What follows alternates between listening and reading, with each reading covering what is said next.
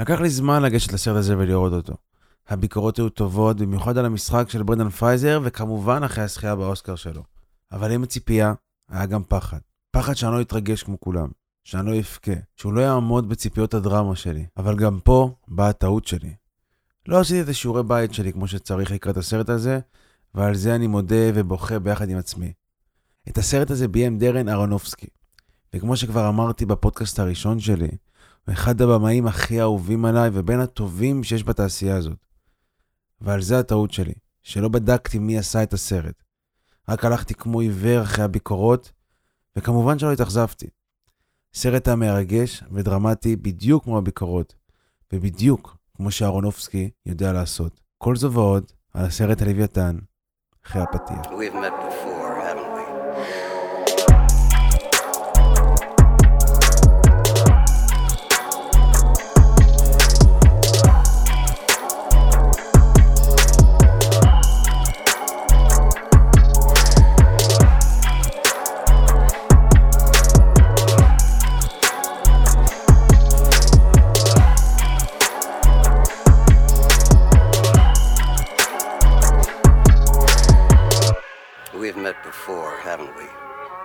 אז ברוכים הבאים לפודקאסט נושמים קולנוע, כמו שהבנתם או לא הבנתם, היום אנחנו מדברים על הסרט הלוויתן, הסרט שלא זכה באוסקר, אבל ברנדן פרייזר זכה בפרס השחקן הראשי הטוב ביותר, והם זכו בפרס על האפקטים הטובים ביותר, על האפקט שהוא שמן, מה נקרא. אז uh, בלי הרבה חפירות, בואו נתחיל מהעלילה, ככה שתבינו קצת יותר מי שראה, מי שלא ראה. כמו תמיד, יש ספוילרים. אז מי שלא ראה, או לא רוצה לראות, ולא רוצה לדעת ספוילרים, שיצא עכשיו. אז כמו שאמרתי, בואו נתחיל מהעלילה. צ'ארלי הוא בחור שמן מאוד, מאוד מאוד, מאוד. הוא באזור גיל החמישים, והוא סובל זמן רב מבעיות תפקוד פנים וחוץ גופניות בגלל המשקל הרב שלו. אנחנו פוגשים אותו כנראה בימים האחרונים שלו. צ'ארלי מעביר קורס כתיבת מאמרים באינטרנט ולא יוצא מהבית. הוא מטופל על ידי חברתו הטובה ליז, ולמרות ההמלצות החוזרות שלה שהוא ילך לבית חולים, צ'ארלי מוותר, וכנראה מחליט לוותר גם על החיים שלו. בימיו האחרונים הוא יוצר קשר עם בתו עלי, אותה הוא לא ראה מגיל שמונה, מאז שהוא עזב את אשתו ואותה, את עלי, לטובת גבר צעיר. עלי לא מתקשרת יותר מדי, היא נמצאת איתו רק בגלל שהוא הבטיח לה המון כסף אם היא תבלה איתו. במקביל, תומאס, בחור דתי צעיר, מוצא את דרכו לביתו של צ'ארלי והוא מנסה לשכנע אותו להאמין בסוג של כנסייה מסוימת בקהילה. הסיפור הולך ומתהדק עם הזמן שעובר, בגלל שמצבו של צ'ארלי הולך ומידרדר. סודות נחשפים, רגשות יוצאים, ולסיפור שלושה רגעי שיא. הראשון הוא מול אשתו הראשונה, השני מול תומאס, והשלישי, החשוב מכולם, הוא מול הבת שלו.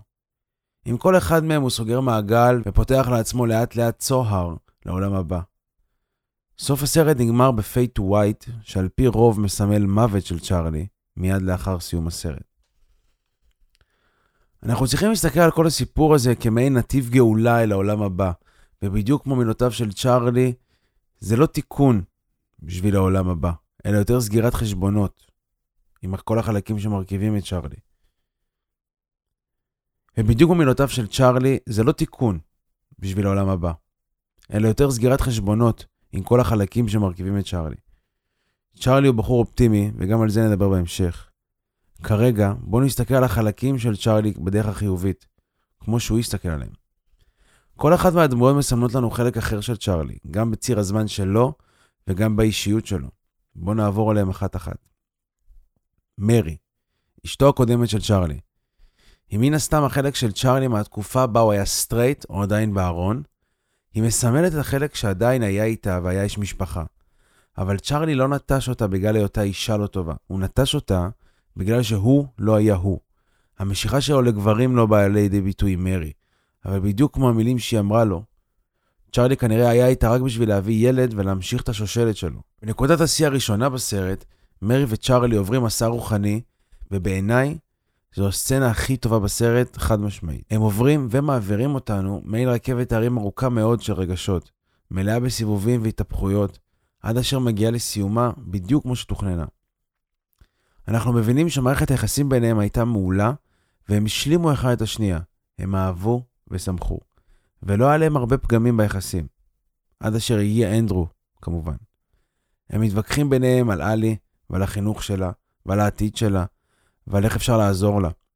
ובסוף מרי בוכה ומתעצבנת עליו שהוא עומד למות, שהוא לא מטפל בעצמו, שהוא לא יהיה שם לעזור לה להתמודד עם עלי. בדיוק כמו שהוא עשה שעזב אותה.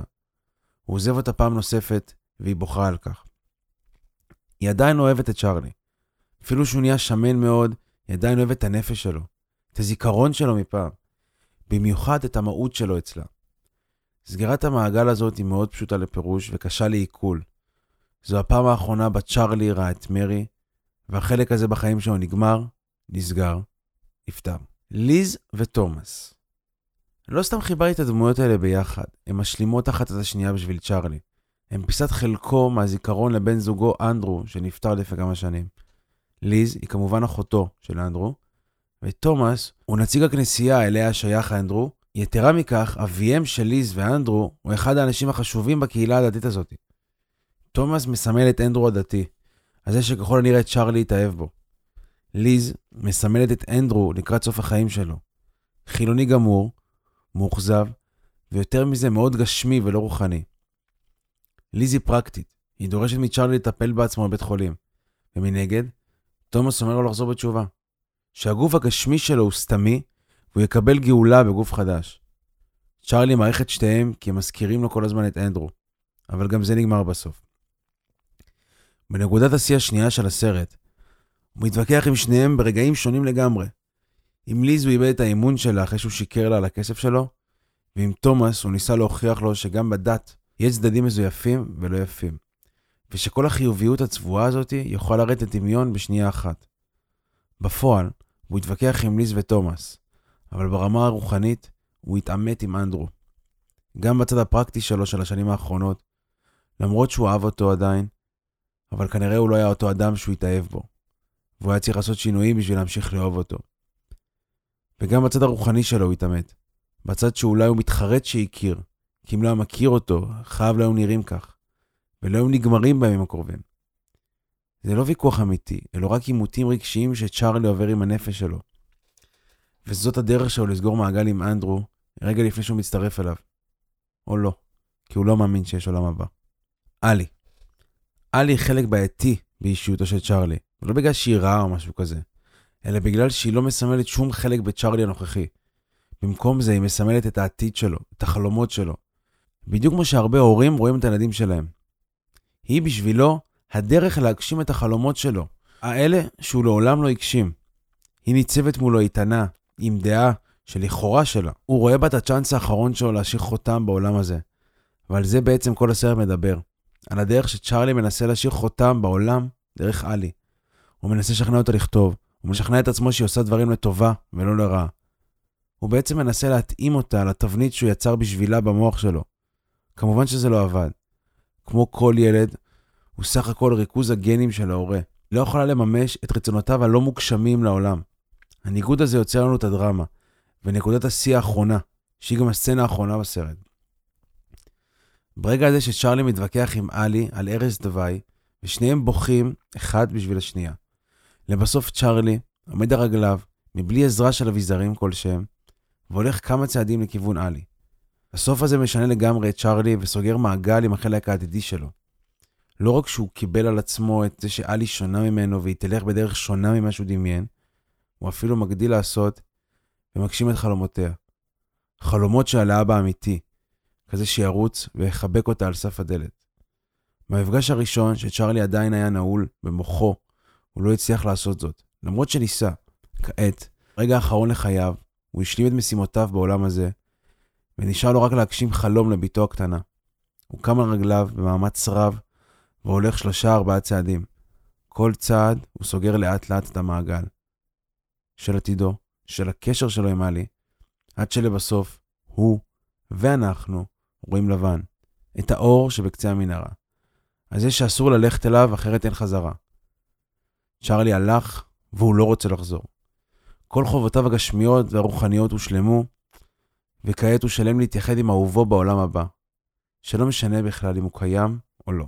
שלוש נקודות השיא האלה באו גם בסדר כרונולוגי מתואם בין מיקומם בציר הזמן של צ'ארלי לבין מיקומם בסרט. הראשון, העבר. הראשון זה העבר מול מארי, השני זה ההווה, היחסי יחסית, של היחסים עם אנדרו, ליז ותומאס, ולבסוף העתיד, שזה אלי, והסוף של צ'ארלי. הזכייה בפרס השחקן הראשי הטוב ביותר של פרייזר בטקס האוסקר, הוא ללא ספק סגירת מעגל פנימית בשבילו, שבדיוק כמו צ'ארלי, אחרי שנים בטופ ההוליוודי, הגיעו שנים לא טובות בגלל בחירות שגויות. עד שהגיעה הגאולה בדמות התפקיד הזה. ואולי בגלל זה פרייזר שיחק מושלם. הוא התחבר לדמות, ולרגע נדמה שהוא באמת צ'ארלי, בקשר לאהרונובסקי. הוא לא מפסיק להיות טוב בכל דבר שהוא עושה. הוא ייחודי במינו ביצירת רגש, ספק מעורר בחילה, ספק מוזיל דמעה. הוא הטוב בעסק הזה בכל מה שקשור לדרמות שגורמות לנו להתחבר עמוק עמוק אל הדמויות שלנו, ושלו. כזה שיורד לנו דמעה באופן ודאי במהלך הצפייה. אני לא אשחרר אתכם לפני שאני אסביר לכם את המסר של הסרט.